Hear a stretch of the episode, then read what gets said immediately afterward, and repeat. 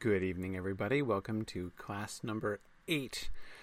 what was originally meant to be the final class uh, on the dispossessed, but of course is not quite going to be the last one. Uh, it is still my goal to uh, uh have this be the penultimate class, but we'll see how we do. Arthur says, uh, Mine escaping from harsh reality by retreating into the comfort of a bleak dystopian landscape. yeah, I hear you. I hear you. Um, uh, yeah, yeah. You just got to see the funny side of things, Arthur. That's all. Anyway, um, yeah, let's do that. Let us. Uh, d- well, first, let me. Uh, uh, quick note, just a reminder about where we're headed. As I said, I hope that we. Um, I hope that we have the one class left to go. That's my goal to uh, to get through everything next time. I'm still reasonably confident that we're going to get there. So uh, so we'll see how we do there next time. That means that next time I, I hope to have uh, uh, an official start date for the Return of the Shadow. Uh, that, of course, just to remind you, is our next officially now our next book. Um, we're going to be talking about the Return of the Shadow, Volume Six, right? Six sudden doubt yes six. Volume six i'm counting books on my shelf across the room over there. Yes book six of the history of middle earth series.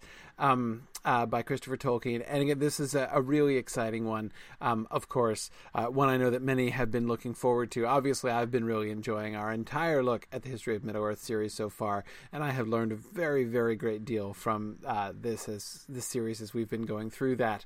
Um, but of course, now we're starting the manuscript history of the Lord of the Rings itself. So if you uh, if you know if you if you would like to or if you know anyone who would who who you know would be interested in uh, studying that with us I, I, strongly recommend that you start spreading the word about that. We should have a link up for that before too long. I do need to sort out when exactly I'm going to start that, but um, but anyway, it will be soon. I'm I'm I'm thinking uh, uh, the week after Thanksgiving. I don't want to do it the night before Thanksgiving because a lot of people be traveling then. So I'm thinking that the the Wednesday after American Thanksgiving is uh, is is our likeliest date for that there. So um, that is probably when we're going to start off, um, and uh, so you can start start warning people, getting people ready for that, and we will uh, uh, we will we will get the the official link to them about that soon. So so be prepared and start spreading the word. It's going to be awesome. The second thing about that, just a little side note. Um, first to thank you guys for uh, helping. You guys have been great guinea pigs as I've been experimenting with this new webinar interface. Um, uh, and my um, my uh, confession. So this has been a very successful experiment in that we are um, uh, definitely not going to use this one moving forward. I've decided that it's the that especially the the audio quality and uh, and the video quality as well are just too poor, unfortunately. Um, uh, and there are other issues too, but those are really the biggest ones. Um, so there are a bunch of things that I've really liked about this, but we're gonna I'm gonna have to keep looking, which means I hope you don't mind. You guys uh, get to be uh, continue to get to be guinea pigs with yet new interfaces that I will use uh, uh, later on. So probably the Return of the Shadow will be in an entirely new uh, uh, interface. So um, we'll see. Yeah, the, Yana, I agree. The hold music is fun. There are definitely definitely upsides to this. This, uh, uh, uh, well, I mean, obviously, if this uh, system had been a complete disaster, I wouldn't have carried on using it through the whole class. But, but anyway, we've, you know, we, we, we, we gave it a full trial, and it's, I, I don't think long term it's going to um, it's going it's going to work. But anyway, um, yeah. Oh, I didn't even realize that, Karita. I didn't realize that uh, it, it has been impairing you from uh, uh, from using the chat room. That's interesting. I didn't realize that. Um, you it won't let you type unless it's full screen. Really, really. I had no idea of that limitation. Interesting. Okay. Well, anyway. Um, I was going to discontinue at Krita even before I learned that shocking fact. But uh, but yeah, that that that that certainly is uh, suboptimal. Anyway, so I'll keep you posted. Uh, but uh, I'm just saying, don't be shocked if we have a new. Uh, um, don't be shocked if we have a new interface next time. So, all right. let's uh, let's jump back uh, into Ursula Le Guin here. So this time, I want to start off doing what I've been threatening to do for a couple classes now, and that is talk about the time stuff. Um, in a way, we've been you know the, sort of the time stuff and the physics stuff. Um, one question, and I'm I apologize, I'm forgetting who it was who asked me this question uh, before, um, but somebody.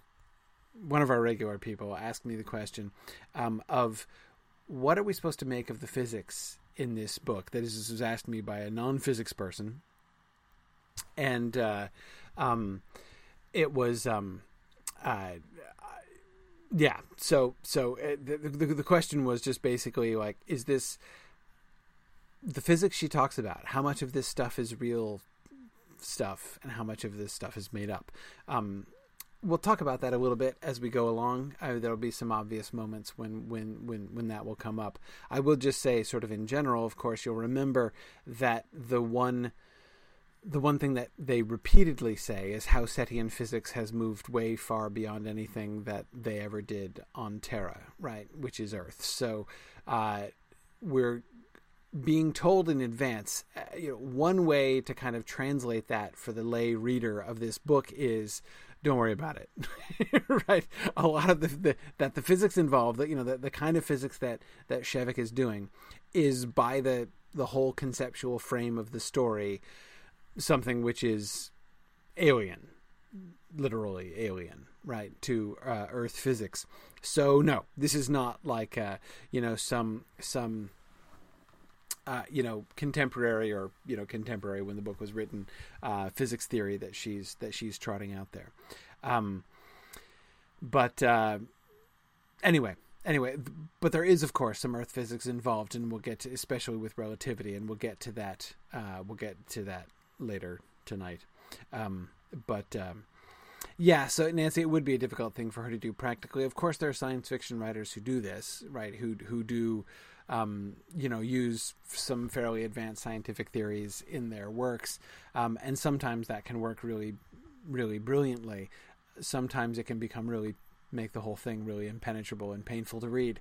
Um, but uh, but yeah, I, I, think she actually handles it really well. Um, I think that she sort of points at the physics that Shevek is doing without really trying to specify exactly what it is. That, I mean, we know the idea, right? And th- there's a there's a parallel to the idea. The fact that he's he's trying to come up to come up with the, the the the general temporal theory, right? He's trying to he's trying to he's trying to unite the different uh, kinds of temporal physics. These two these two different ways of approaching the physical representation of time. Uh, you know, the theoretical understanding of time, um, and he's trying to unify them conceptually we know that, right? What's actually involved, what kind of equations would actually be involved, we don't know, right? That's but we don't need to know that, right? And in fact, I love the way that she like she doesn't just fake it, right?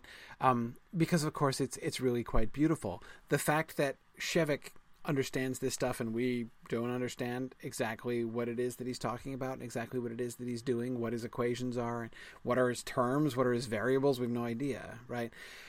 But of course we don't, because that's part of the premise of the story, right? That Shevek understands this stuff and nobody else on Anarres does. So here's us like every and, and the question is what's going to be our attitude towards Shevek and Shevek's physics, right? Are we going to have like Sabul's attitude? Are we going to have Rulag's attitude? Are we going to have uh, Takver's attitude or Bedap's attitude, right? But in any case, whichever one it is, we're not going to understand it, right? Um, so anyway, I, I, I think she actually handles that really well and actually makes that difficulty of comprehension into a really uh, a really interesting element of the story itself. So I, I, I found that that worked out really well. We'll come we'll come down to some of the some of the actual physics concepts, um, especially of course. I think that the really essential thing at the crucial moment in the story, um, which I was I was you know we'll, we'll, we'll definitely get there here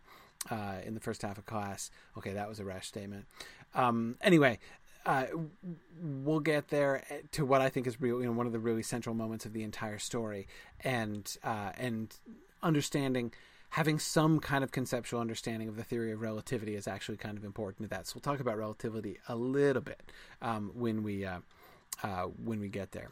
Okay, let's uh, let's look. So we have talked about the sort of the way in which, and this is something that we didn't talk about too much at first. Uh, you know, we kind of made note of the way that the plot of the story jumps around. You know, of course, jumping from one chapter to another and moving forwards and backwards in time. But we've been talking about that more and more.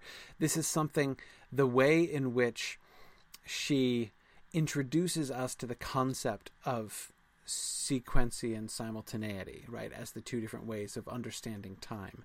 Um, the way that she compels us as readers to confront the awkwardness, right? This sort of uh, uh, the way that she forces us to confront the fact that we can think about this in two different ways. We can, and I forget who it was that suggested reshuffling the chapter, rereading the book, putting the you know reading all the even number chapters first, and then going back and reading all the odd numbered chapters, um, which you can totally do. And if you do that, you will create a completely sequency version of the story, right? Um, and you can do that. It, that's there, right? That story, that that that sequential story exists. But of course, if you do that, then you cease to have the simultaneity at the same time. You like you cease to be combining the sequency and simultaneity, which the shape, shape of the whole narrative compels us to do. Um, I think it is one of the I think this is a safe statement to make. I think that's one of the like five most brilliant maneuvers I've ever seen an author achieve uh, in the shaping of a story before.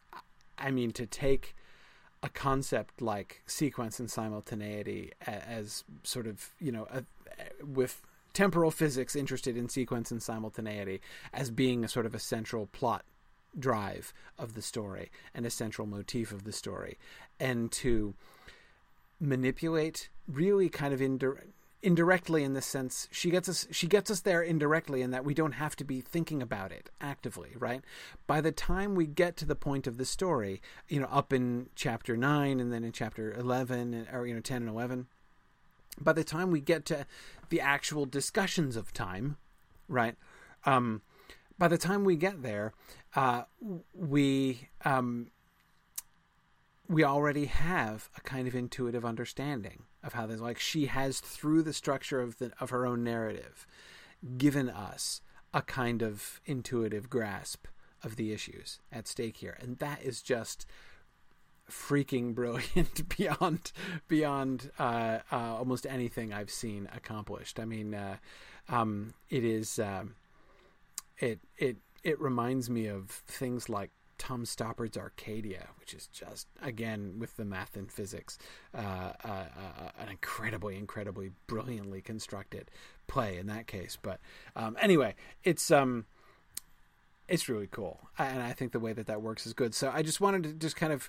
do a little sort of review um, yeah, Nancy, I've never seen Arcadia performed on stage. I used to teach it in my English 101 class, um, trying to get my fre- my college freshmen to, to, to explain Arcadia and to see how everything fit together um, was like the end of the semester challenge uh, for paper writing uh, in my English 101 class.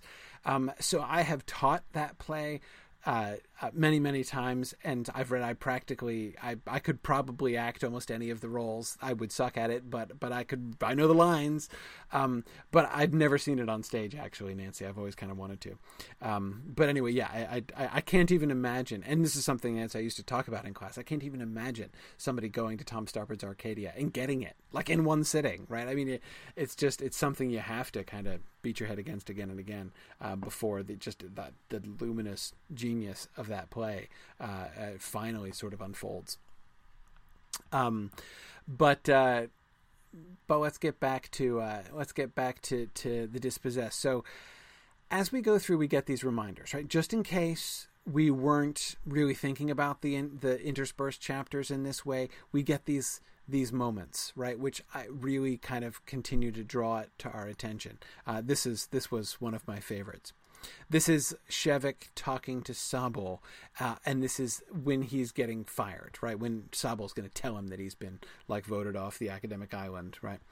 Um, no letters, Shevek asks. No, that's odd. What's odd about it? What did you expect? A lectureship at at, at Ieu Eun University? The Seo Oen Prize? I expected reviews and replies. There's been time, he said. He said this as Sabul said, hardly been time for reviews yet. There was a pause. So, of course, this is a this is sort of one fun little moment, right? Uh, the the fact that they both, the two of them both, I mean, they're, you know, they're they're they're having an argument, right? They're about they're always having an argument. Um, you know, this is the guy who's been chiefly fighting him about simultaneity, and the the really fun kind of playful irony of their simultaneously saying these two contradictory things is really fun. But of course, it's more than that, right? What did you expect? A lectureship at Ieu Eun University, the Seo Oen Prize? Well, we know that he got both of those things, right? You know, we learned that in chapter one. We certainly um, learned even more about it in chapter three. So yeah, yeah, of course we know it's and, and, and remember it's not just that. It's not only dramatic irony, right? That would be kind of a normal thing for an author to pull off, right? If uh, if somebody at a chronologically earlier point says, What did you expect? This to happen and the thing happens again later on? Or even if we, the audience, already know that the thing has already happened, but that character doesn't know that the thing has already happened. And so, um, but of course, this is particularly interesting because the Seo Oen Prize was given to him well in the past. Like what we learn later, which we've already learned before this, in fact, is that he had been given the Seo Oen Prize and he had been offered a lectureship at the university, and Sabul had not told us that, right?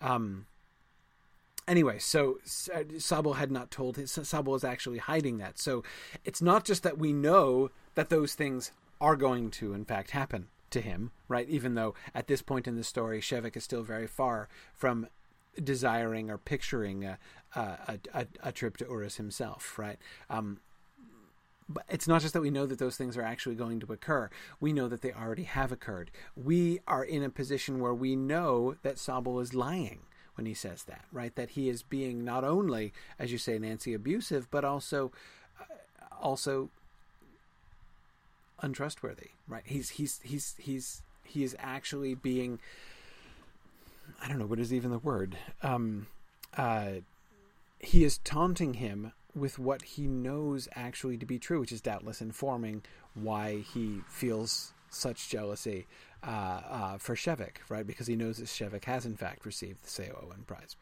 Um, but anyway, so this is just another. Uh, this is just another kind of one of those moments where if you've gone, you know, if, if, if, if you've made it to page 264 without thinking about the interspersed narratives, um, and I think I might have done, I, I probably didn't, but I totally would. I'm I'm I'm a complete sucker when I'm reading a book for the first time, and I'm I'm uh, I, I cheerfully hold myself open to be led around by the nose by the author in any which way she wants. So um, I, uh, I, I I always like gasp at the appropriate moments, and and if I can figure out you know what happens earlier on, I, I actively attempt to suppress the knowledge so that I, I can I can try to feel surprised when it happens. Um, I'm very unsuspicious the first time I read something. Um, but anyway, even for a very unsuspicious person, it's hard to get past passages like this without thinking about it, right? Similarly, you know, one of the transitions into the discussion of time that happens at Vea's party, right? Well, we think that time passes, flows past us, but what if it is we who move forward from past to future, always discovering the new? It would be a little like reading a book, you see. The book is all there, all at once, between its covers. But if you want to read the story and understand it, you must begin with the first page and go forward, always in order. So the universe would be a very great book, and we would be very small readers. Right?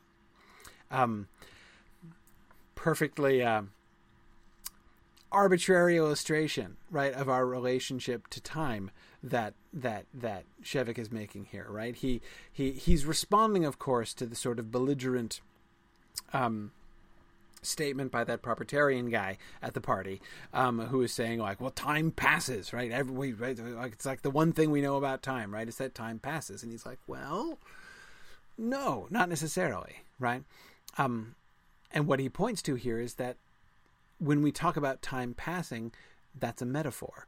And what does what what what pattern of thought does that metaphor betray? That metaphor betrays the fact that um, we are imagining ourselves as fixed, right? We're not moving. And that time is a thing that's moving past us, right? Flowing past us as if we were standing on the bank of a river and time is the water in the river flowing by, right? And that is a way to think about time and our relationship with time, but as Shevek suggests here, it's not it's not the only one right? Um, the, of course, the big difference between thinking about time as watching a river flow by or standing in a river with the water flowing around you, perhaps, um, and uh, time being like reading a book is a different conception, a fundamentally different conception between the uh, about the relationship between us and time, right? Again, the one has us being the fixed point and time being the thing that flows past us, and therefore that's why we think about the future and the past as things that are inaccessible to us, right? The only part of um, the only part of time that we have access to is the present, right? The past we can't reach, and the future we can't reach. Just like the just like the river, right? You can interact with the, if you're standing in in a stream, right? You can interact with the water that's flowing around, you know, your ankles or your legs at the time, but you can't like once the water is passed downstream, you can't get it again, right? It's gone, and the water that's coming down the stream, you you you don't know really what it is and what's going to something could come down the stream and hit you and you don't know yet what it is right? Um, so you have no access to the future no access to the past. All you can do is interact with the water around your ankles right?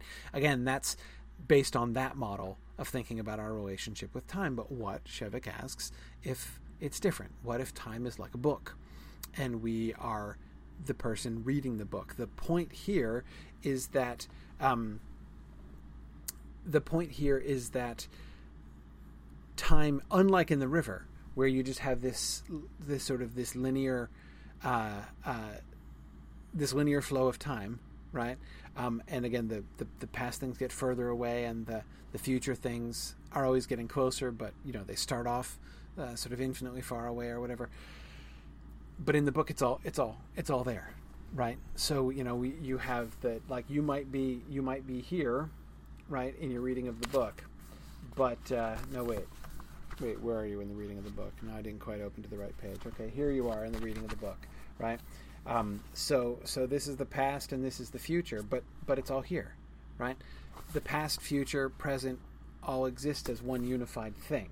It's us that's moving, right? The water's not flowing around us. The book's not changing. The book's not flowing right? We are the ones who are moving, um, and uh, uh, you know, if you if you want to read the story and understand it, you must begin at the first page and go forwards, always in order, right? So, as far uh, according to our experience, we we we we do just move from one page to another, but of course. The big question that underlies all of the political pressure on Shevek and Urras is but could you skip chapters? Right? Is that possible? Could you do that? Um, and well, that's the question ultimately that Shevek is going to be sort of trying to answer. But again, this is where you get you see so thinking about us as static and the river is moving, that is fundamentally a, a sequency way of looking at things, right? time moves in sequence past us and then it's past. This is the simultaneity model, right? It exists simultaneously. All of time exists simultaneously. Um, and it's we that are moving. So when you talk about our relationship with time, it's about how is it that we can move. That, by the way, is something that Shevek is getting, uh, is or not is getting from, but that Shevek has in common with uh, with Einstein. It's one of the things that Einstein did in his special theory of relativity. That's the simpler one. Uh, it's the special theory of relativity that's sort of the simpler and preliminary one, and the general theory of relativity, which is the, the sort of the larger and more complex one. But one of the things that Einstein says in his book on relativity uh, is that it, time is a variable, right? Um, he was one of the things that Einstein did that made his calculations so remarkable uh, in the theory of relativity is that he treated time like a variable like everything else, right? Like time is just a dimension in which we move. It's true that we do tend to move unidirectionally, right? Um, but in theory, it's just another dimension like the three dimensions. Um, and so treating um, treating uh, uh, uh, time and space, you know, the space time continuum as this four dimensional uh, uh, uh, zone, right, in which you can move. Um, uh, anyway, so so that's that's that was one of the concepts that Einstein that was that was really important to Einstein. You can see you can see Shevek and Einstein have that in common here. That one of the ways to understand simultaneity is that. But of course, the point um, that I um, the point that I would want to make about it, of course, is um, yeah. Oh, good, James. Well remembered. I had forgotten about that. Uh, James points out that uh, Shevek made a similar analogy, the uh, the river analogy, um, when he and Takver uh, talked about the bond on their on their their their their, their camping trip that that that hike hike up in the mountains that they took. He talked about the stream flowing but always being there. Yeah, yeah, um, yeah, exactly. Um, and uh, anyway, good, good. But of course, the main thing I wanted to point to here is not just to sort of try to to make sure that we're wrapping our minds around the analogy, the the illustration that um, that Shevek is giving us to try to understand simultaneity theory. But the point is to draw attention to the metaphor itself, right? Uh, well, simile, really, right? Um, it's of course not accidental that when I reached for a prop to illustrate this analogy, I reached for this prop, right? Because of course we are reading a book at this time, uh, and there is that uh, that issue about beginning at the first page and going forward always in order, right? If you want to get the sequency version of this story, you can't start at the first page. You have to start at chapter two, right? Um, so, uh, yeah, but it's all here. It's all here in simultaneous. So again, this is just this is a really good illustration of you know to try to to try to conceptually understand the kind of physics that Shevek is doing. But at the same time, it also is yet another one of those moments which uh, uh, rather elaborately draws our attention to the to to the fact that this narrative itself is illustrating the thing that it is attempting to explain. Kind of brilliant. Um, okay, now he's going to get it to the the whole relationship between. This is still at the party, by the way, still the Vea's cocktail party, right? Um, and uh, here his his is Shevek's attempt to talk about the relationship, uh, to explain the relationship between sequencing and simultaneity. Time goes in cycles as well as in a line, a planet revolving. You see? One cycle, one orbit around the sun, is a year, isn't it? And two orbits, two years, and so on. One can count the orbits endlessly. An observer can. Indeed, such a system is how we count time. It constitutes the time teller, the clock. But within the system, the cycle, where is time? Where is beginning or end? Infinite repetition is an atemporal process. Infinite repetition is an atemporal process. I want to carry on and make sure we're understanding the physics version of that, but think about that sentence. Infinite repetition is an atemporal process. Think about Urras and Anarres. I mean, think about that sentence, think about the strike in the street. Think about the new Odo, right? Anyway, infinite repetition is an atemporal process. It must be compared, referred to some other cyclic or non cyclic process to be seen as temporal. Well, this is very queer and interesting, you see. The atoms, you know, have a cyclic motion. Okay, hang on. Before we get to the atoms, we follow this so far, right? Um, you can think about time moving in a line, but time also goes in cycles. So we have these two different models for time.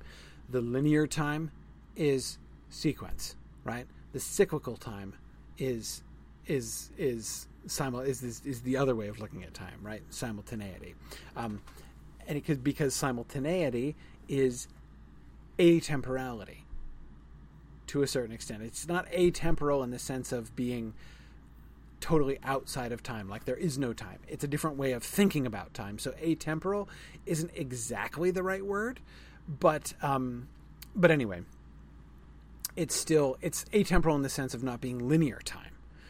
Um, by the way, uh, that up there near the beginning is another uh, uh, another sort of classic um, uh,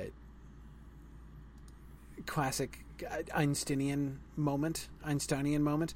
Um, another one of the things that Einstein insisted on, uh, and which was a really, really important element of, of special relativity, is that it doesn't matter what your what he what Einstein called the laboratory frame. That is, whenever we do a calculation, whenever we are talking about motion, we always accept a frame of reference as standing still, right? It's not really standing still. So, like if in a laboratory you're measuring the movement of an object, you you take the laboratory frame, right, the table, the walls, the ceiling, as if they were stationary, right? And the motion that you're calculating is relative to that stationary framework, right? What he called the laboratory framework. Um, so, uh, um, and one of the points that he made was any laboratory framework is arbitrary, um, and it is appropriate uh, to talk about motion from the f- point of view of any framework. Again, it was one of the things that was really essential to the theory of relativity is not to be bound, not to make the kind of assumptions that people were always uh, want to make about like what is the the the context. He was very good. Einstein was very good at looking at the one thing from multiple different angles, right? That is to say, like that motion that you're describing, you know, that you're observing, that's going across a laboratory space. It's a linear motion, right? Except it's not a linear motion. If you take, if you if you shift your laboratory frame of reference from the room that the experiment happens in to the sun, say, right? Then what you're seeing, that motion in that room, is just like one little curved blip in the curved motion of the because of course the room is in a is in a building, right, which is on a landmass, which is on a planet, which is spinning and moving around the sun, right? So in fact, you know, as I'm sitting here in my chair, I'm hurtling through space at the same time. It depends on your frame of reference, right? If I accept you know my room here as my as my my uh, laboratory frame of reference i am standing still right? But of course, if the sun is my frame of reference, I am moving very fast. And if a point outside the sun, right, if a point in like a like say the galactic center, right, of the Milky Way galaxy is uh, is the frame of reference, then the motion is going to be even more extreme and in a different of a different kind and in a different direction, right? Um, uh, so this is another th- another element, um, an, another kind of Einsteinian touch which is I, I, again I think important to understanding Shevek's what makes Shevek different. And again, this is one of the things that made Einstein different. Um, I, most people didn't talk like that, didn't think like that, didn't uh, and and it's it's one of the things that makes uh, that makes relativity. It's one of the things that gives the name, by the way, to the theory of relativity. Um, but because uh, again, it's everything is relative to the the the, the, the laboratory frame, the frame of reference. Um, small side note. You know what happens when you accept when you make astronomical observations about the movements of the sun and the planets and you accept the earth as your laboratory frame of reference? The aristotelian cosmos the medieval cosmos right? The geocentric solar system. Um, I, I, I, this has always been something that it's always, it's always kind of made me laugh. Uh, you know, when like modern people get all like, oh, we, we know that the Earth doesn't, rev- the sun doesn't revolve around the Earth, and I'm like, really? Who says? I mean, again, that was one of the, that was one of the things that Einstein challenged. Right? He says, you know, he says like you you you'd say that the Earth revolves around the sun. No, it doesn't. Right? That's assuming the sun is your is your laboratory frame of reference, right? But frames of reference are arbitrary and you can adopt anything you want as a frame of reference. If you adopted a frame of reference, uh, again, if you take the galactic center as your frame of reference, then the sun and the planets are all like they're they're doing this. They're like doing these wobbly lines in a big, huge circle. Like you know, neither one of them is orbiting anything else, right? Um, so really, in one sense, what happened, and again, the the the the classical, the ancient and medieval observations about the movement of celestial bodies was really quite accurate if you take the Earth as your laboratory frame of reference, which they did. Anyway, sorry, I'll get off my little that little uh, that little hobby horse right now. Um, but um, uh, but see, not, Yana, no, we don't. We don't all revolve around a common center of gravity, which lies within the sun. The the the, the gravity the the gravitational system that we call the solar system can only be said to be centered at the sun if we accept the sun and our solar system as our laboratory frame of reference. But it's there's nothing again one of the things that he that that Einstein kept coming back to is that that's not it, there's like there isn't a, a correct frame of reference. It's all arbitrary. Like you can, it's sometimes profitable and sometimes sometimes more or less profitable uh, for like mapping and understanding things to ex- to take different frames of reference. And you have to make sure that when you're doing calculations and applying equations, that you're consistent in your frames of reference, right? Um, but you, but there's there there is no uh, there is no right or wrong frame of reference. And sometimes when you shift your frame of reference and look at the same thing from a different point of view, it looks quite different. And that's the kind of thing which I think is really important both to Shevek's physics and to this story as a whole. Of course, think about the Anarresti chapters and the Urrasti chapters, right? And think about the way in which we have not only this sort of shift in time, right, that we've been talking about, but of course the way in which we have those things as sort of sort of cultural shifts of frames of reference, right? Um yeah. Um yeah, yeah. Um so anyway, yeah, the the the the there are different sort of metaphorical levels on which this can be understood, right? You you think about this from the very beginning, right? Think of the the the conversations between Shevek and the Doctor on the mindful, um, back in chapter one, right? And the way in which we see them attempting to converse, right? But what they, their frames of reference are different, right? They don't even understand exactly what the other one is talking about. Like when when uh, um, when the doctor says, do, "Do you on Earth treat men and women exactly the same?" Right, and Shevek thinks he's he's uh, he, asking something very different than what he's asking, right?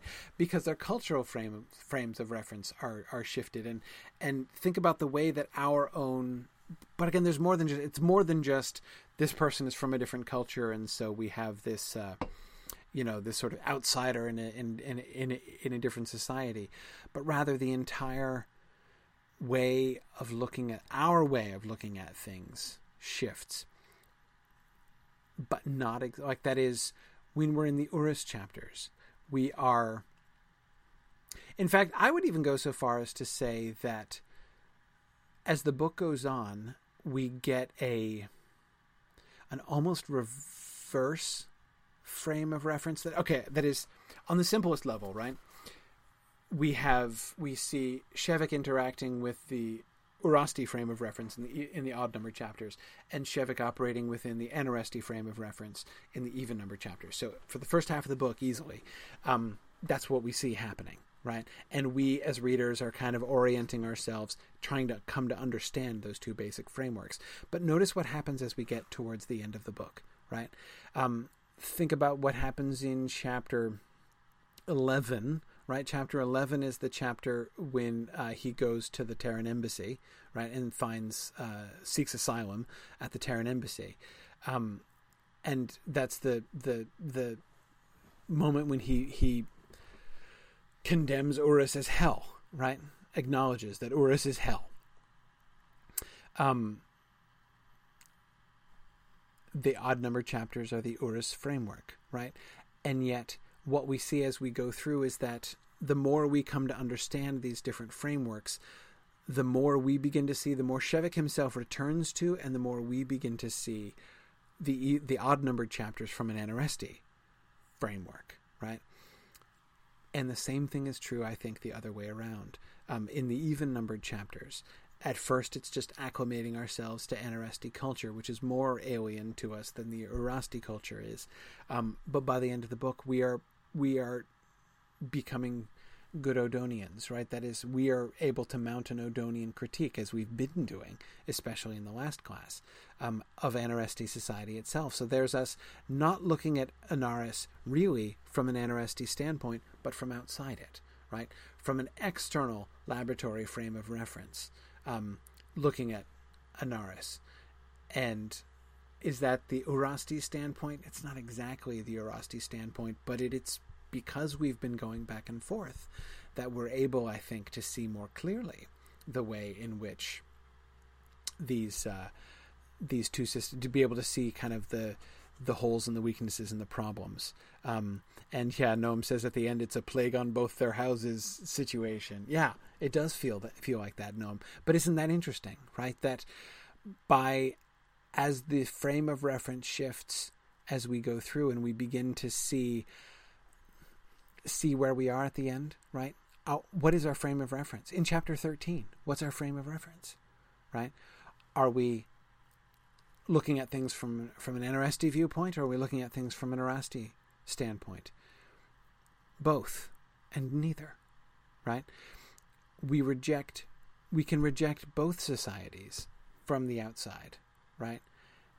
And yet we can also, to some extent, accept both of them from within in some ways. It's it's um, it is certainly not the kind of black and white, like literally black and white. Okay, not literally black and white, um, but uh, the uh, uh, it's not the clear cut dichotomy that at the beginning of the book it looked like it might it might become. And Noam, you're absolutely right to point out that we get a third point of view in the last chapter, right? The Hainish one, absolutely. Um, and I don't say, I think Noam it would be going a little too far to say that we see the end of the story in chapter 13 from a Hainish um, frame of reference. But it is, I think, important. You're right, and I think it's interesting that we get that. Um, Noam, here's what I would say about it. Um, we start with the wall, and that that first fundamental at the very beginning of the book we start with the wall and that first fu- fundamental question right? Is it is uh, who's keeping what out right? Which side of the wall are we looking at right? And in a sense what we've been doing throughout the book is jumping from one side of the wall to the other and looking back through it right? We're still we're staring at the wall whichever way we look right? Sometimes we're looking at one side of the wall and sometimes we're looking at the other side of the wall. Um, I think where we get to at the end, um, as you say, Noam, it's a plague on both their houses. At the end, it's the wall, right? That's what the that's what the that, that's what we get. That's what we see from both sides is the wall. Um, in the last chapter, it's not. I I I I I'm not willing to say that we get the Hainish point of view or the Hainish um, frame of reference because we don't really get to know enough about the Hainish and what exactly the how the Hainish think and how that works and everything. But but the mere fact that we have um, a Hainish character there and this sort of this totally non-Cetian viewpoint, which we've already begun to get from the Terran ambassador in chapter eleven, but with the Hainish, the Hainish are somehow more alien than the uh, than the the Earth folks, right? Um, but uh, anyway, um, what we do get in that last chapter is one last step back right? Where I think for the first time it's safe to say that in that last chapter, what we're finally seeing is this, right? both worlds, not standing on one world looking at the other. Remember the number of times we've been doing that in the course of this book, right? Like on Anarres and looking up at the moon, which is Urras, right? Um, you think of Takver and and uh, uh, and and Shevek crying in the moonlight and not being able to tell whose tears are whose, right? As the moon is above them, right? We're no longer on a world looking at a moon. That's a major frame of reference thing too. And remember that frame of reference shift as he goes up in the uh, in the in the in the rocket at the beginning. This is the picture that we get at the end of the book. That is an outside frame which sees both of the planets in the frame, right? In the frame of reference. Okay, so I've not gotten so far in this passage because I got distracted on a long uh, relativity side note. I hope that was okay. Let's carry on. No, let's start again. Time goes in cycles. We think about time again uh, after thinking about Einstein for a while. Time goes in cycles as well as in a line. A planet revolving, you see? One cycle, one orbit around the sun is a year, isn't it? And two orbits, two years, and so on. One can count orbits endlessly. An observer can, that is, somebody from outside the system. Indeed, such a system is how we count time. It constitutes the time teller, the clock. But within the system, the cycle, where is time? Where is beginning or end? Time isn't linear within the cycle right? Infinite repetition is an atemporal process. It must be compared, referred to some other cyclic or non cyclic process to be seen as temporal. Well, this is very queer and interesting, you see. The atoms, you know, the atoms, you know, have a cyclic motion. The stable compounds are made of constituents that have a regular periodic motion relative to one another. In fact, it is the tiny time reversible cycles of the atom that give matter enough permanence that evolution is possible. The little timelessness added together make up time. And then on the big scale, the cosmos. Well, you know that we think that the whole universe is a cyclic process, an oscillation of expansion and contraction without any before or after. Only within each of the great cycles, where we live, only there is linear time evolution, change. So then, time has two aspects. There is the arrow, the running river, without which there is no change, no progress, or direction, or creation. And there is the circle, or the cycle, without which there is chaos, meaningless succession of instants, a world without clocks, or seasons, or promises. Okay. Um, Now, I don't want to get bogged down in the, all of the specific things that he talks about here. I want to make sure we see the big picture. What's the big picture? Okay, no, I'm not going to ask you to answer that. Um, you're welcome to answer that, but I'm not going to put you guys on the spot. Um, time has two aspects. That's the central point here right? The argument that he's making, so the cycle, that atemporal cycle, the cycle without big beginning or end, right? Um, where there is no progress, there is no um, no change, no progress, no direction, right? That is simultaneity. Sequency is succession, the arrow, the running river, right? Without sequence, there can be no change, no progress, no direction, no creation. All of those things require sequence. Simultaneity, though, also exists. And notice what he says about simultaneity. So, sequence happens, right? But sequence is both premised on, on the microscopic level, on the atomic level, right? Cyclic processes and motions and is embedded within, on the macroscopic level, the great cycle of the expansion and contraction of the universe, right? Um, my advice to you don't worry about those individual theories. Don't worry about the like the cyclical m- movement of, of of atoms and things. Don't worry about it. Just accept it, right? If you're interested in this, you can talk about this, but but don't worry about it, Don't worry, but you don't have that, that doesn't. Ha- if that doesn't make sense to you, it doesn't have to make sense to you. Um, do, do, do, uh, you want to debate about the what, does the universe expand and contract? I don't want to debate about that. Let's not talk about that. It doesn't matter. What matters is the concept, right? The concept that should just just just just run with Shevek here, right? And what Shevek is saying is that both things have both are essential ways to understand time. If we don't understand time in both ways, we're not understanding what time really is. Okay?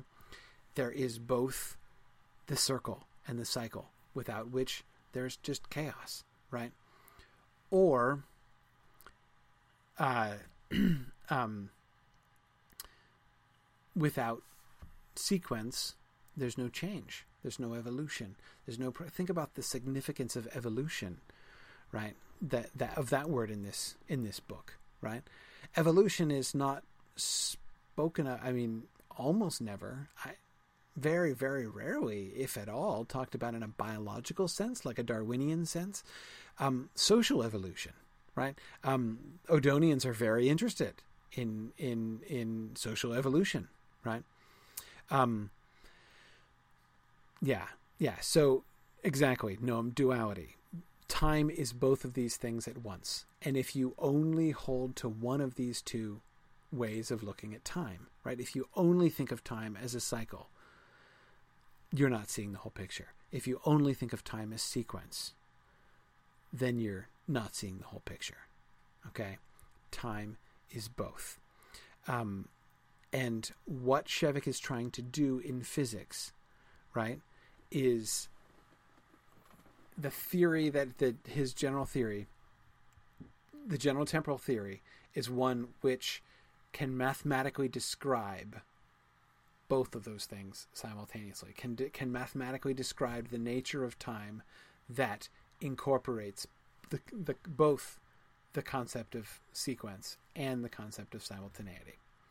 Um, can you grasp that, you know, sort of mathematically? And don't worry about it. If you can't, don't worry about it. It's fine. You don't need to. It's totally irrelevant, right?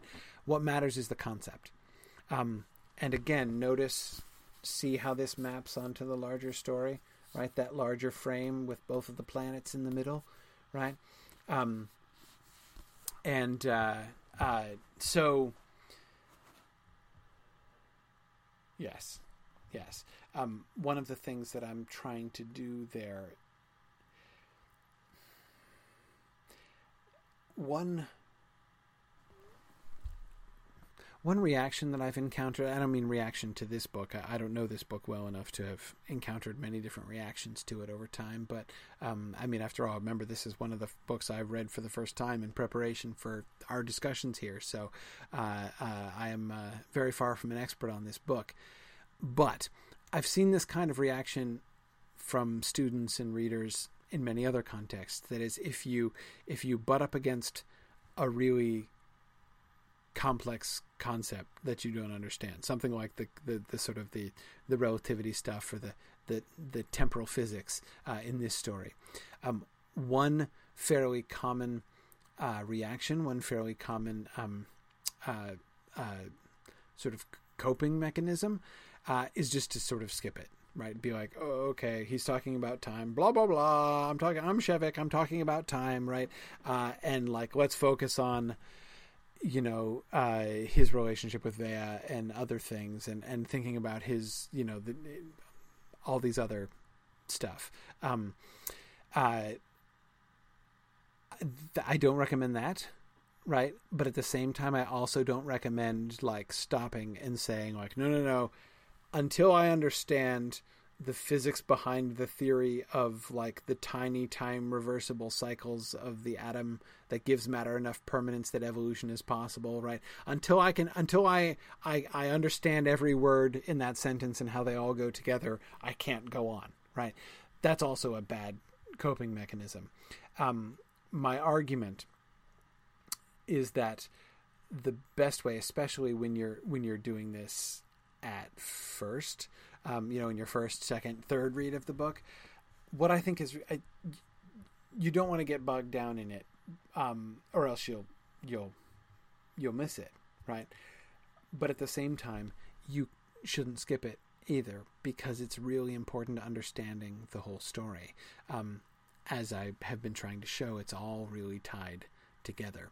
Um, so just make sure that you can get what is the central idea, right? What is sort of the gist of the thing? What is he getting at about time? Um, we can accept the details on faith if we need to, as long as we get to then time has two aspects, right? And both of these things, um, there is no without sequence, there is no change. Without simultaneity, there is only chaos, right? Okay. All right. Let's keep going. Now, Dearri points out uh, something which one of you were just pointing out uh, earlier on. Um, but look here, said Dearri, with ineffable satisfaction in his own keenness. You just said that in your simultaneity system there is no past and future, only a sort of eternal present, right? Remember the book, it's all here, right? Um, we are moving around in it, but the book, the entire book, is right here, simultaneously, the whole past, present, and future of the book in my hand at one time, right? Um, okay only a sort of eternal present. So, how can you be responsible for the book that's already written? All you can do is read it. There's no choice, no freedom of action left. So, I, I, forget which one of you it was. One of you was pointing out that the way that he was talking about simultaneity when we were talking about the river versus the book um, sounded like it, like predestination, right? Yeah, mm-hmm, exactly. That is the dilemma of determinism, Shevek says. You are quite right.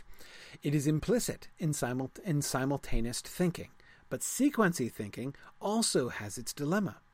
It is like this to make a foolish little picture. You are throwing a rock at a tree, and if you are a simultaneist, the rock has already hit the tree, and if you are a sequentist, it never can. So which do you choose? Maybe you prefer to throw rocks without thinking about it. No choice.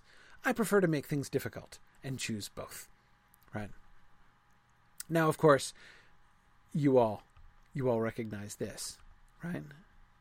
right? Oh yeah, Jordan, that was you. Thanks. The rock and the tree, Nancy. Exactly. Right. The thing that he saw, the insight that he had back in the speaking and listening group in chapter two, the thing that got him kicked out of the speaking and listening group, right? Because he was egoizing, he wasn't sharing, nobody else was interested in this because that was the first time he's confronted with the fact that he sees things and understands things that other people don't see and don't understand, right? Um, or that are certainly way beyond him. The guy says you got that out of a book, and Shevek is just curious to go, wait, somebody else thought of that, right? Um, and he meant it as a joke, right? Um, but remember that too. The thing about not the rock not being able to hit the tree is a sequency joke. Like the rock does hit the tree, right? But that's sort of the point that he, in the end, comes. What we see him do at the party here, in essence, is kind of coming around to prove the point that he made way back when, right? Um, that uh, the it's a joke exactly because that's not how time really works. Everybody knows that if you you can in fact hit a tree with a rock, right? The rock doesn't get stuck halfway and then halfway and halfway and only approach asymptotically close to the tree and not hit it, right? It in fact does hit the tree. Um, and I take, by the way, the his implication there to to be that um, no simultaneity, just as sequency doesn't actually mean that you can't hit trees with rocks.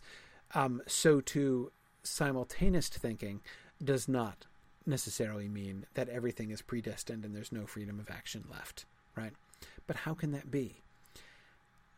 How can it be that you really can hit a tree with a rock? And how can it be that you can have freedom of action? How is that possible? Not a rhetorical question.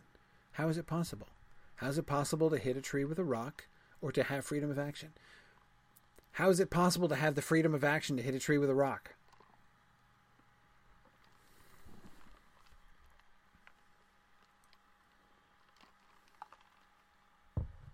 By the way, maybe you prefer to throw rocks without thinking about it.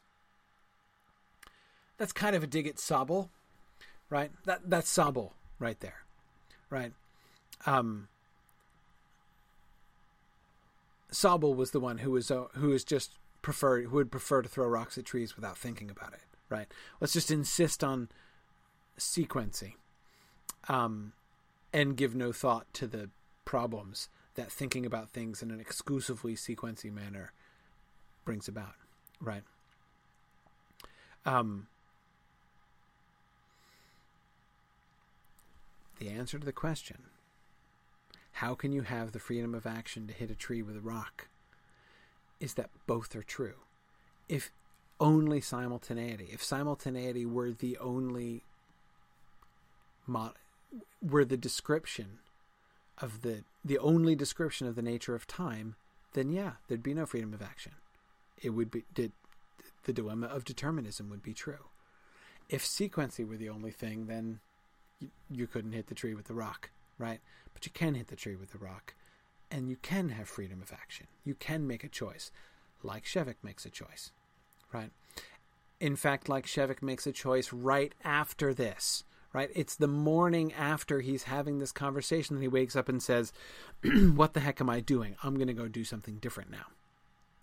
I'm going to go find the poor people and the revolutionaries and try to, you know, uh, not not know, I'm I'm going to stop being used by the proprietarians now. Um, so he's going to step away from the dilemma of determinism tomorrow morning, right? Just as going back one, right? Just as time has both, right? You've got both the linear and the cycle, right? And the two of them together, the little timeless, the the little timelessnesses of the cycle, added together make up time, right?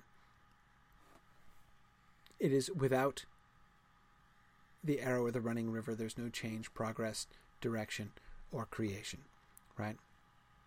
So, um, the an- again the answer to the question why aren't either one of those dilemmas ultimately valid is because both of them are true at once. Both it's that, those dilemmas only come about when you're thinking exclusively about one or the other. When you are accepting one frame of reference as a normative frame of reference, um, as the the right one, the correct one, the default one, which is the same problem that you get into with Urras and Anarres, of course, right? Um, Let's keep going. Here's him actually reading uh, Einstein, uh, Einstein. I'm not quite sure how to pronounce it. Ein, let's do let's, let's call it Einstein. Most of the physics in it was, after all, outdated. The methods were cumbersome, and the alien attitude sometimes quite disagreeable. The Terrans had been intellectual imperialists, jealous wall builders. Even Einstein, the originator of the theory, had felt compelled to give warning that his physics embraced no mode but the physical, and should not be taken as implying the metaphysical, the philosophical, or the ethical. Which, of course, was superficially true, and yet he had used number, the bridge between the rational and the perceived, between psyche and matter. Number the indisputable, as the ancient founders of the noble science had called it, to employ mathematics in this sense was to employ the mode that preceded and led to all other modes. Einstein had known that. With endearing caution, he had admitted that he believed his physics did indeed describe reality.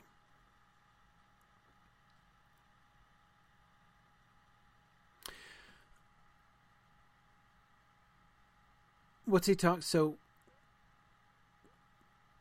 what's he talking about with the intellectual imperialist thing? Um, let me let me offer this question.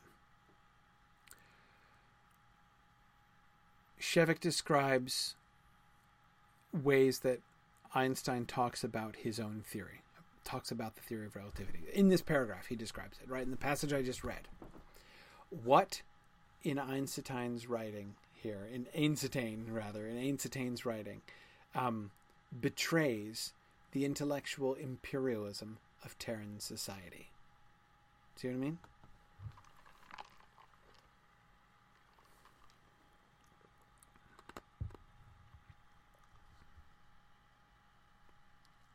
Ah, interesting side note, Jordan. I will answer that as other people are thinking of my other question. Um, Jordan says, uh, "Why do so many science fiction authors refer to Earth as Terra?" Um, uh, great question. Um, or Tellus, which is another old word for the planet. Um, I believe simply because they want to keep the ability to use the word Earth as a, as a generic term, right? To talk about the Earth, um, whether they mean it in the sense of like soil, or whether they want to talk about it in like an elemental sense, um, or if they want to talk about planets as Earths, right? Um, of course, ultimately, Earth isn't really a proper name exactly. Um, in fact, what Earth is is like the word Earth kind of betrays the fact that the people who call Earth that have a default frame of reference, which they take to be a normative frame of reference, right? Ours is the planet, right? Um, uh, which is fine. Like that's understandable, right? It's not like that's a that's a that's a ludicrous frame of reference. But once that frame of reference shifts, we need a name, right? So Terra, it's not like it's a complete solution of the problem, right? I mean, Terra is just the Latin word for uh, Earth. So, um, but anyway, it's at least kind of used as a proper noun. But ultimately, the desire, I, I, I believe it stems from the desire not to use the word Earth as a proper noun, essentially. Okay. Um, so, how do Einstein's words here betray the intellectual imperialism of Terran society? James Stephen talks about intellectually building walls between theory and reality. Um, yes, I think so. Though, notice that what he emphasizes from uh, from Einstein here is that is Einstein's disclaimer, right? And and and you're right, James, that there is a there he is trying he is explicitly putting up a wall, right? His physics embraced no mode but the physical, and should not be taken as implying the metaphysical, philosophical, or the ethical. You see what Einstein just did? He quarantined his physics, right? He put up a wall around it, like like at the port of Anarres right? With all these other considerations outside, all these other conclusions that can be drawn from this outside, but we're just we're just focused on the little thing. We're we're just talking about physics here, right? Does this mean that he himself, that Einstein himself, was an intellectual imperialist? Not necessarily. I mean, I think the the way that I take, um, sort of the structure of this here, uh, the alien attitude of the book of Einstein's book is sometimes quite disagreeable, right? Um, what's disagreeable? What's disagreeable about it? Presumably the intellectual imperialism of the Terrans, right? Okay. So, where do we see that? How is that illustrated by what's said next? Um, it's not in what he says. It's not that Einstein is himself being like a naive exemplar of that intellectual imperialism, but that he's protecting himself right? Um, the fact that he feels compelled to give warning that his physics embrace no mode, right? Um, what bothers Shevek is the fact that that even had to be said, right? Um, not because Shevek takes for granted that his physics embraces no mode but the physical, but the contrary, right? Shevek takes for granted that obviously there are going to be metaphysical, philosophical, and ethical implications of uh, of of Einstein's theory, right? Um, and the mere the fact that Einstein feels like he's got to put up this wall around it, this quarantining wall, just shows you how intellectual, how imperialist that society must have been right? That he had to be like, no, no, I'm not, I'm not trying to poach your territory, right? I'm not moving in on you. I'm just, I'm just over here, right? Just, just physics, right? Nobody here but us physicists, right? Um, that's sort of what Shevek is getting, it seems, from Einstein's uh, disclaimer here. Um, yeah, yeah. Um, Yeah. Good. Yeah, Noam was saying something very similar about uh, Einstein limiting his discussion to just physics. Yes, exactly. Exactly. Um, I won't pursue this because this is pursuing a different line. One of the things that we could have talked about, another sort of motif we could have been tracing throughout the book, but we haven't as much, is mathematics. Remember all that stuff about the numbers, right? In the number grids that Shev- that made Shevek that made juvenile Shevek so happy, right? And remember how if he he he thought if there were a book that were all numbers, it would be perfectly true and perfectly reliable, right?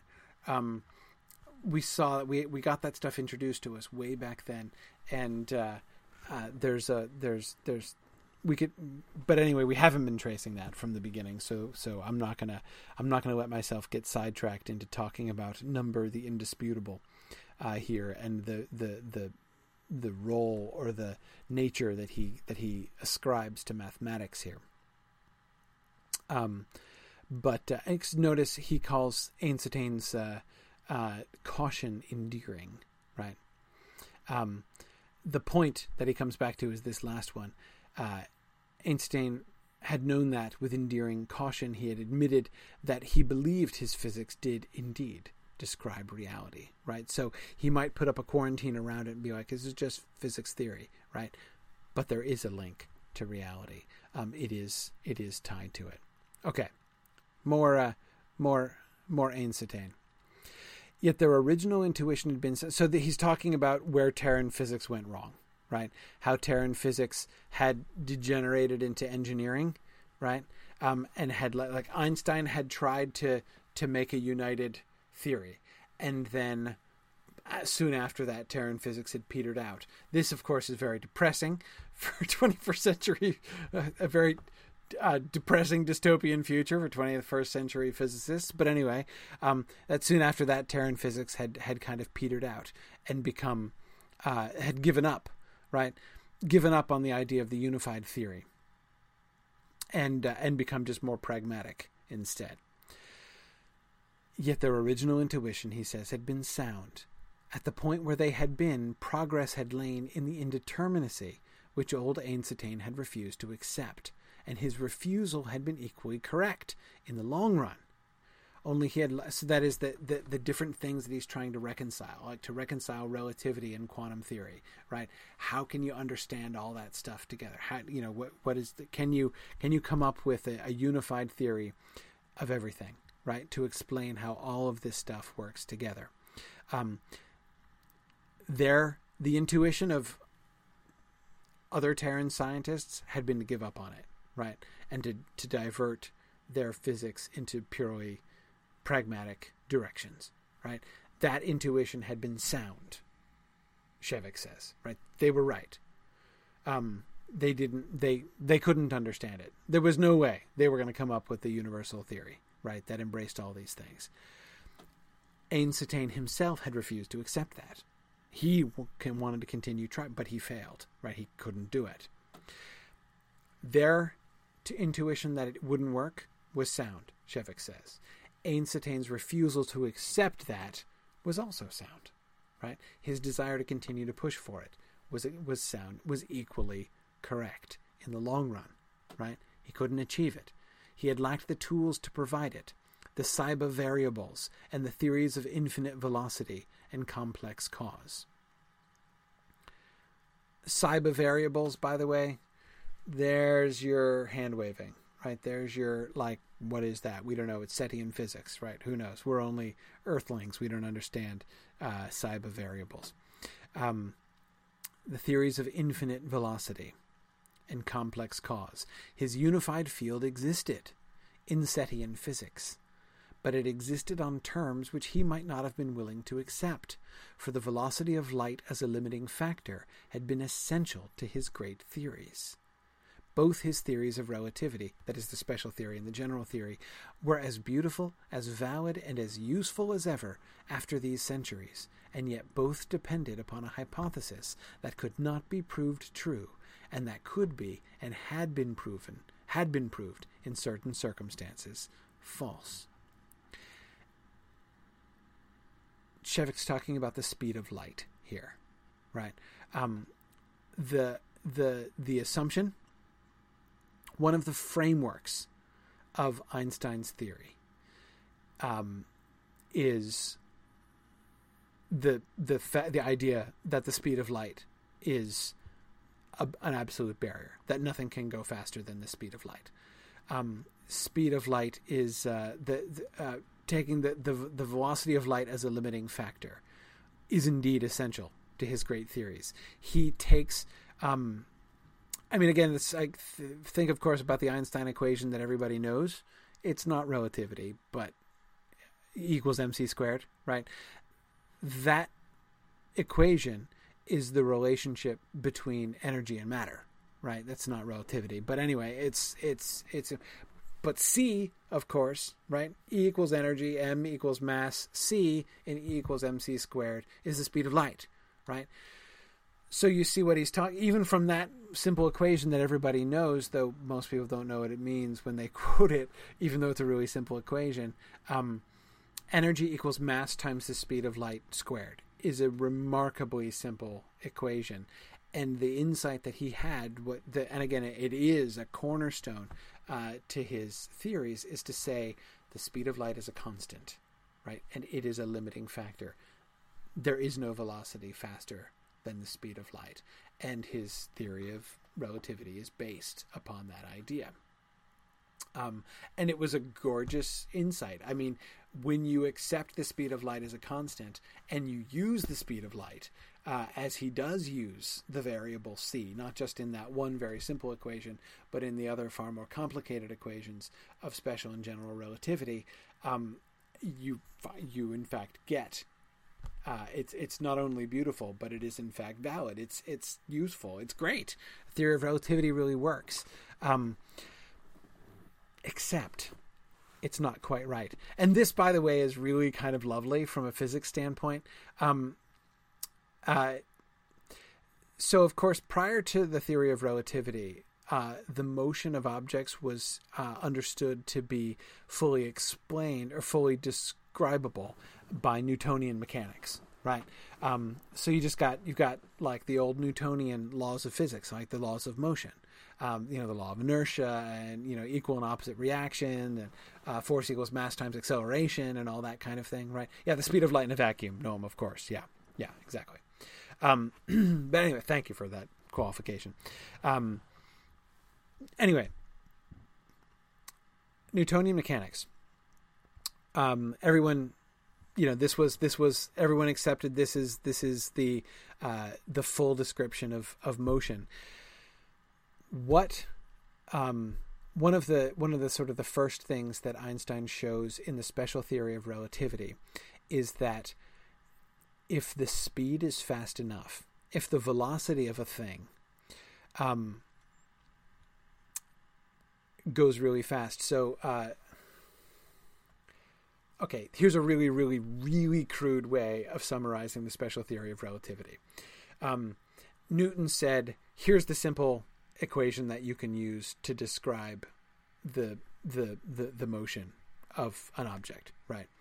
Um, and Einstein says, in the theory of relativity, says, okay, you've got that equation that still works, but you then uh, then you have to um, you have to add this other factor, right? It's not quite right. You have to adjust for relativistic effects, which means um, there's this other factor in order to perfectly accurately describe it there's this other factor that you have to do which is which involves the ratio of the velocity of the thing to the speed of light which means in practical terms if something is going at normal speeds right if something is going at normal speeds way way way below the speed of light then the relativistic effect is completely negligible. It's like unmeasurable, right?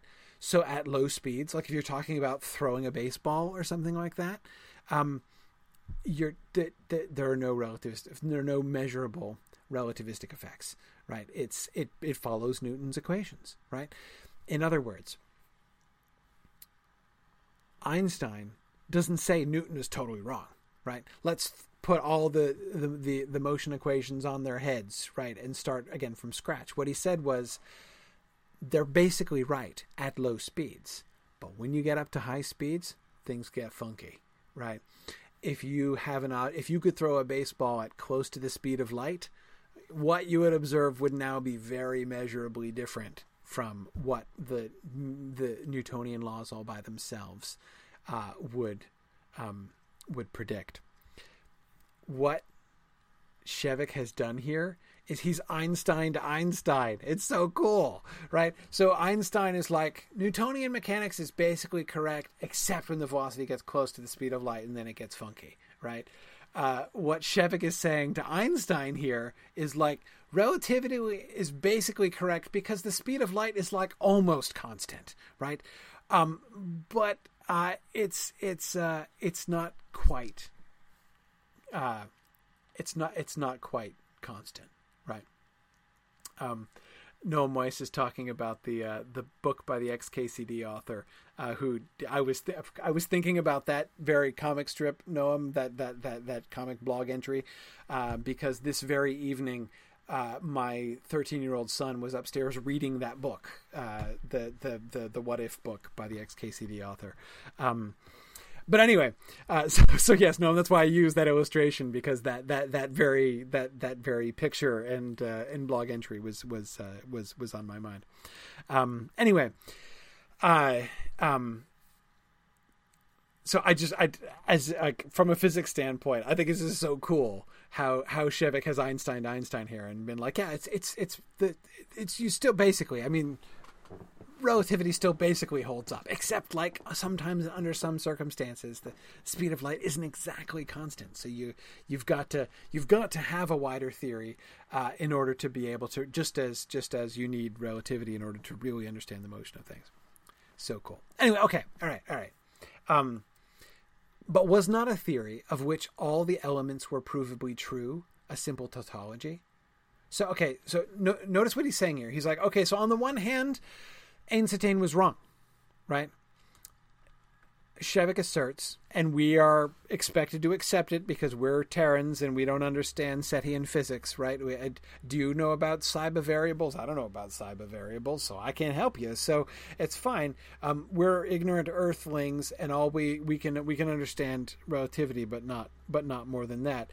What Cetian physics has proven is that the velocity of light is not a limiting factor. It's not um, he didn't have the theory of infinite velocity, right? Um, again, it's one of the one of the the, the the the foundation stones of special relativity is that there is no such thing as infinite velocity. Velocity has an absolute cap. Okay. So, very brief summary of the first paragraph of this passage that I've quoted. Um, Einstein was wrong. He was wrong. He was wrong. One of the core elements of his theory has been proven untrue. Now, what would Sabul or Pae or Oiie do in response? Chuck it away. Nobody reads Einstein anymore, right? he's able to get a copy on on on uh, on on Urras, but nobody takes him seriously, right? Cetian physics is way past that. What Shevek does is move is is no, he's not content with simply saying his assumptions are wrong. Einstein's assumptions are wrong. But was not a theory in which all the elements were provably true a simple tautology? In the region of the unprovable, or even the disprovable, lay the only chance for breaking out of the circle and going ahead. Circle, linear, right? Because there is a cycle, you can establish linear time. Because time is linear, the cycle can evolve and grow. You can have evolution and growth within the cycle, right? Both elements of time, both true, both different aspects of time crucial aspects of time. If your theory, if everything in it is provably true, it's just a tautology, it just becomes a little cycle. right? But you can break out of that cycle in the region of the unprovable or even the disprovable. Again, holding two things in your head simultaneously.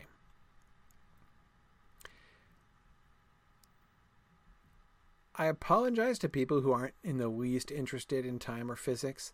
Um, I, have been talking about general rel- special relativity primarily, way more than I had planned this evening. um, uh, and uh, and by the way, I will apologize if I mislead anybody. That is to say, I, I say all these things under correction for people who are much better scientists than I. My own understanding of relativity is uh, several decades stale, so I might even be screwing some things up. But um, uh, but I always loved relativity. Anyway, if you are like if if you're not into the physics stuff here and you're not already sound asleep, um, the thing that I would encourage you to think about, every single one of the things that I've been talking about, all of this stuff about Einstein and the physics and the nature of time and all this stuff, every speck of it is applicable to the all the other elements of this story as well. This stuff is important not just because physics and time are important in this story, though they are, right? But they are important because this gives us this passage, this passage where he's working through and thinking about Einstein's theories and this is going to lead him in the in a few paragraphs he is going to arrive at the general temporal theory, right? He's going to get there. Um and uh that's not only sort of the the climax of Shevek's life, of Shevek's career. It's the it's the fulfillment of his calling, right?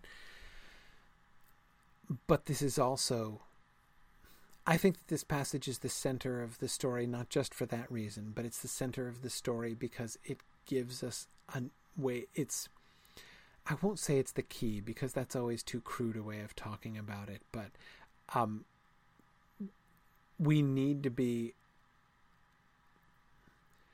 seeing the parallels between what's going on in the physical world. You know those walls that Einstein, that Einstein was was acknowledging between physics and ethics and everything else. That's a hint, right? We need to take down those walls as we are thinking about it, because Shevek certainly doesn't maintain those walls, right? Um, so if you're not at all interested in the physics, feel free to continue asking yourself this question again and again. What does this have to do with Anarresti society? What does this have to do with Shevek and his identity, his isolation, and his his solidarity? Right? What does this have to do with Shevek and the rebels, with Shevek and the physicists on Urras, with Shevek and Sabul, with Shevek and Takver? Right? Um, I hold that all of this stuff is a, is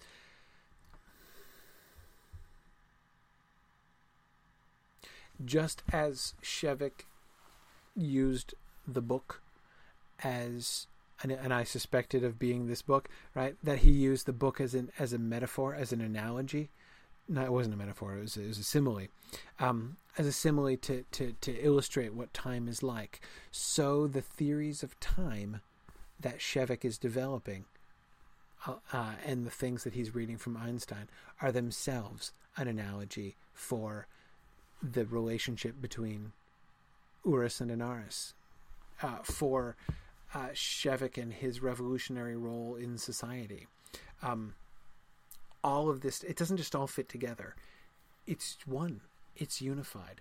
Um, and the better you can understand these concepts, if it doesn't end up enriching your like understanding of like how the universe works, it's totally fine.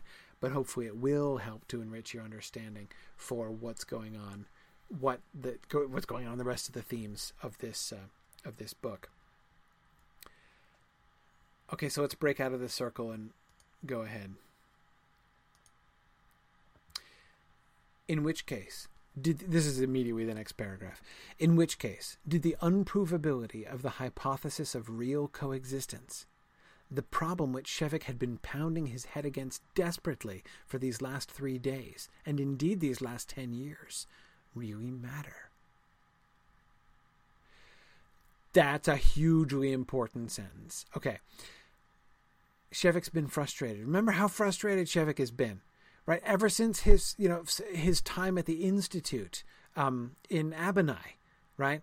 Remember when he was contemplating suicide, right? Both because he was, you know, he was like confronting his own existence as a nuchnib for the first time, and like his own his being cut off from solidarity with his uh, with with from the Brotherhood, right? That so this is one thing that is going on, but also he wasn't he wasn't getting it. What stopped him?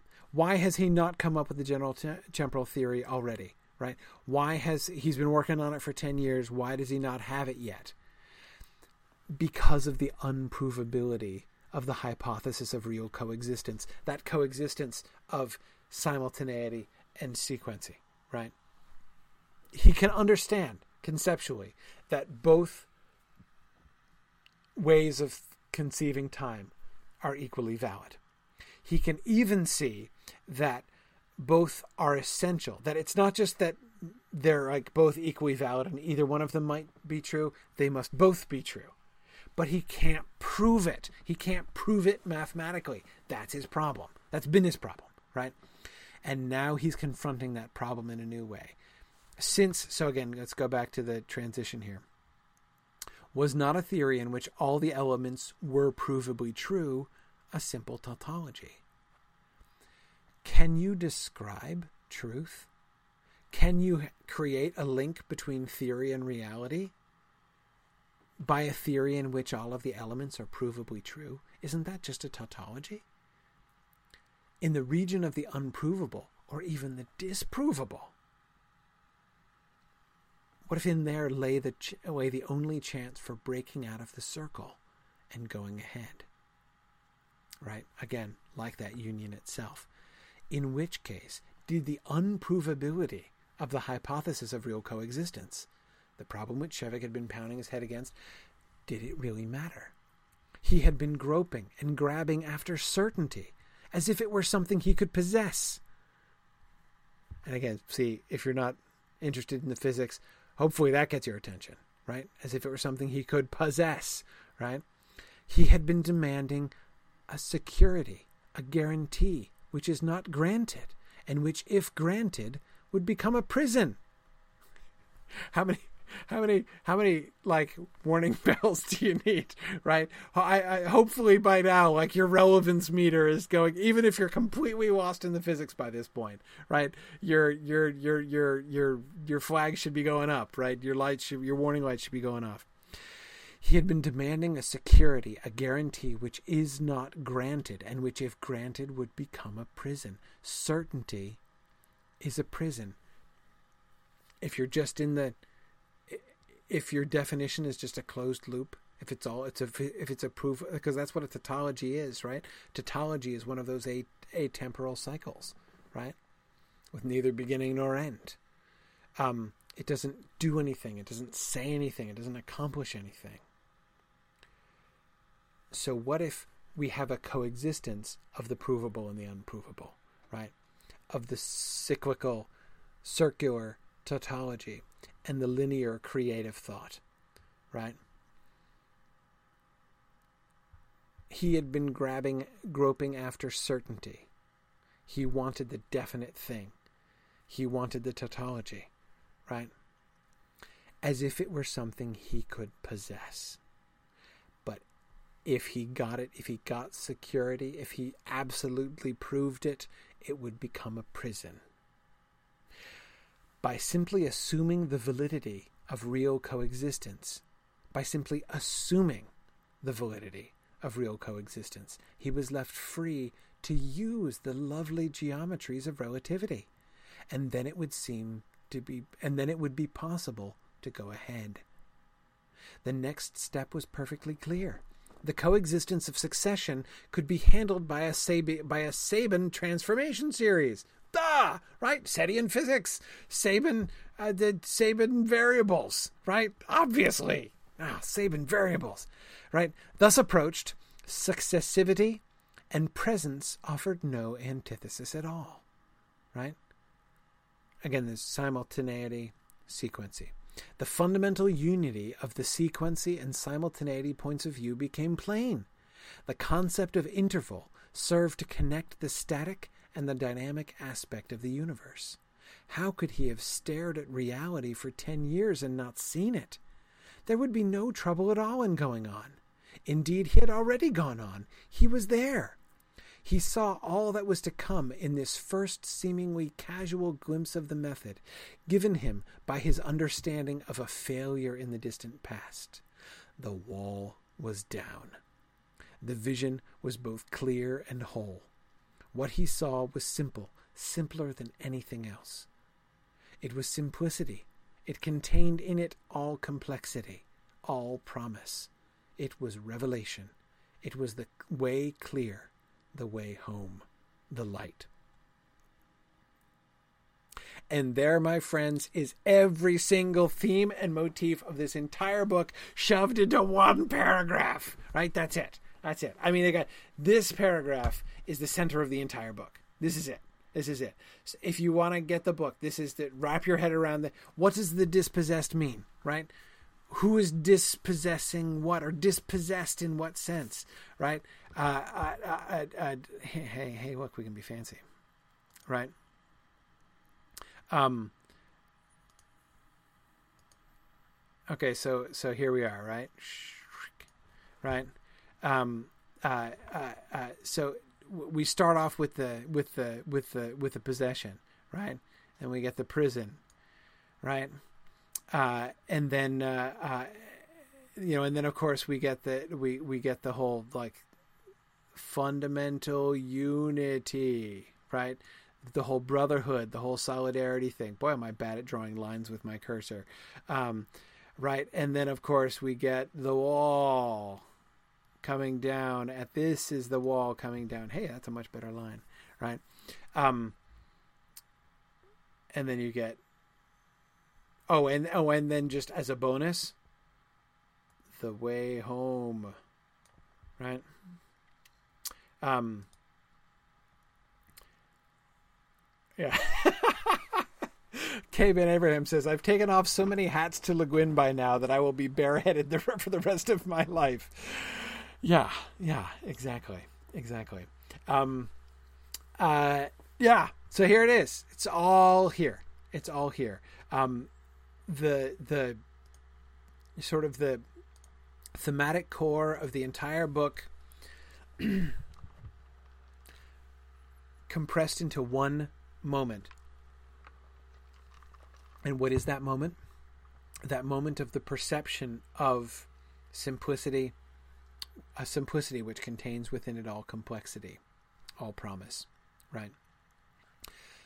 That if you simply assume the validity of real coexistence, why does he come to Urras? Why does Shevek come to Urras? Because he wants to bring together Urras and Anarres, right? He wants to create he's changing the frame of reference. He's not content with the Anarresti framework, which says Anarres is all there is and all that needs to be, right? And we, we we're going to ignore everybody and everything else, right? He wants to widen the frame of reference to include to include Urras, right?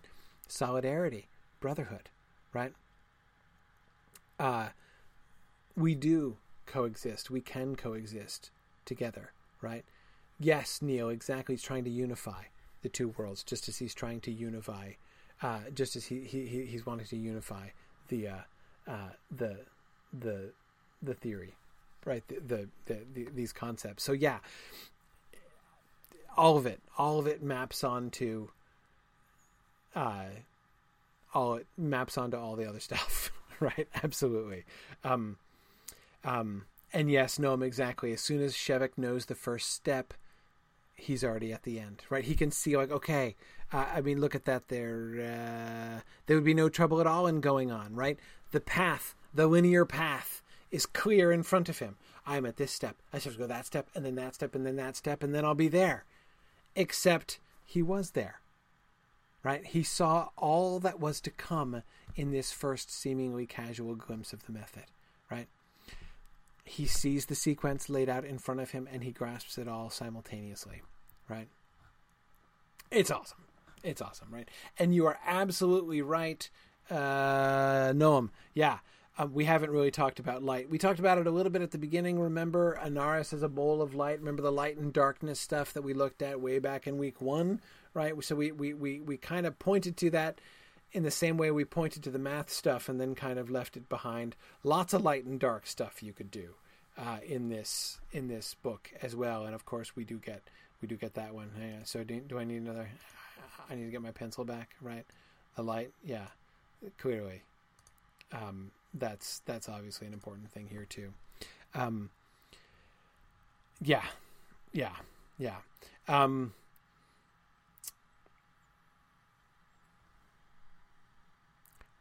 kind of amazing, right?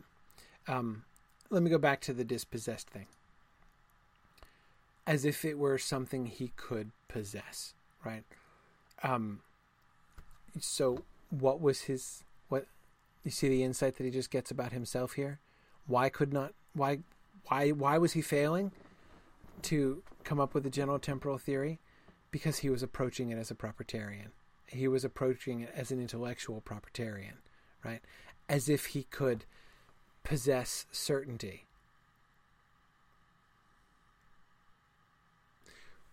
Why do people lock the doors of their houses? Right? For security a security, a guarantee, right? That's why you close, you lock the doors of your house. Or, you know, understandably, why you would lock the door if, like, a bunch of guys with black coats and machine guns were chasing you, right? Because you're interested in security and a guarantee. But even under those circumstances, when you lock the door, as Shevek sees, you're in prison, right?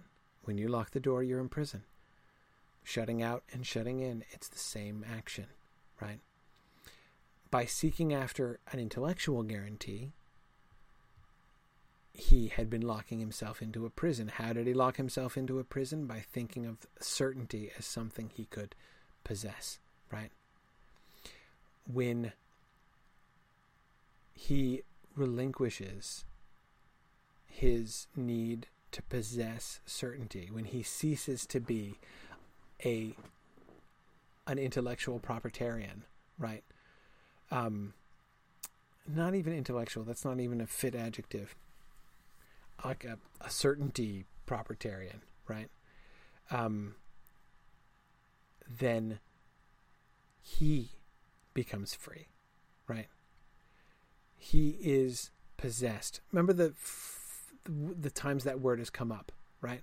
It's come up especially of women on Urras, right? Remember in his conversation with Vea, you are possessed, right? Your your your possessions of men. You can't be happy that way, right? Um, he himself is possessed. He becomes imp- he is enslaved, right?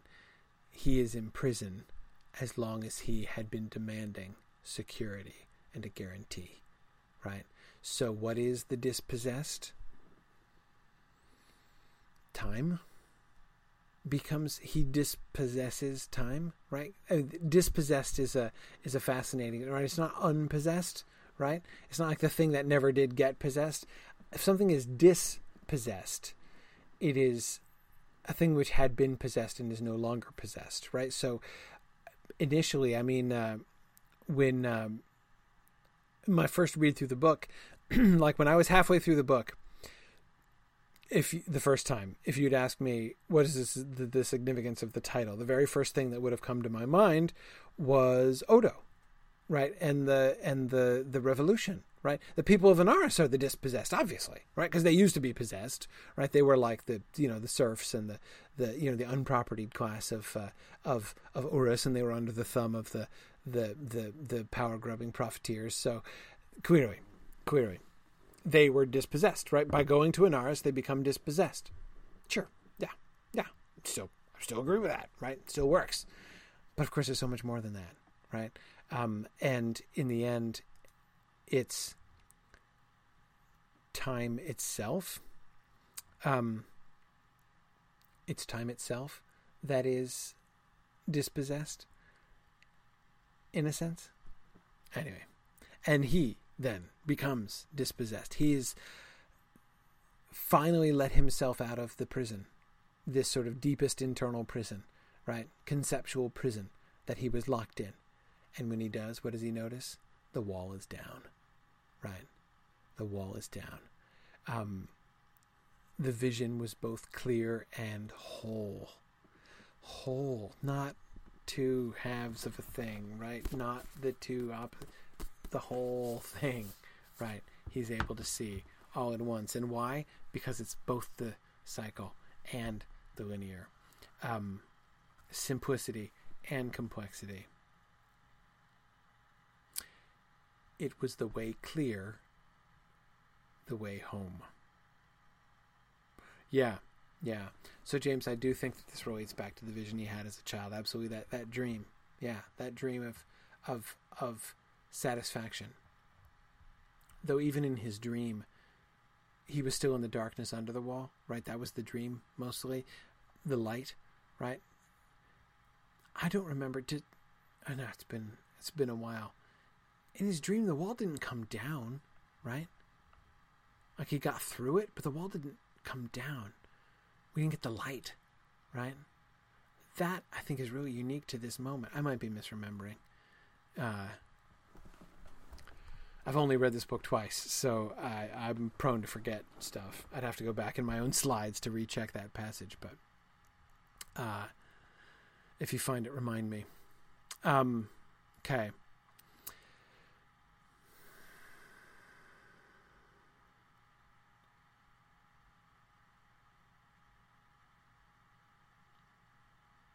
This is my do I want to go on to the next slide face. Uh, we could power through a few more slides, but I don't want to. I think I want to leave it here. I want to leave it with this paragraph. Um, we did a lot of heavy lifting here this evening uh, in, uh, in in in getting through this stuff, and uh, those again, those of you who are not into physics and don't like relativity are probably thinking that this was um, long enough already but uh, we'll. I, I I think I can get through the rest of it next week. Um, I wanna um, I wanna talk about a few things for next time. I want to talk about um, the Terran ambassador and the Ansible. I want to talk about his return to Anarres at the end. And when we talk about his return to Anarres at the end, I want to talk about this is a motif I've been kind of saving. Um, this question of coming home. We've hit on it before. Remember? What is the next step? Like Odo and the settlers went out, right? What's the next step?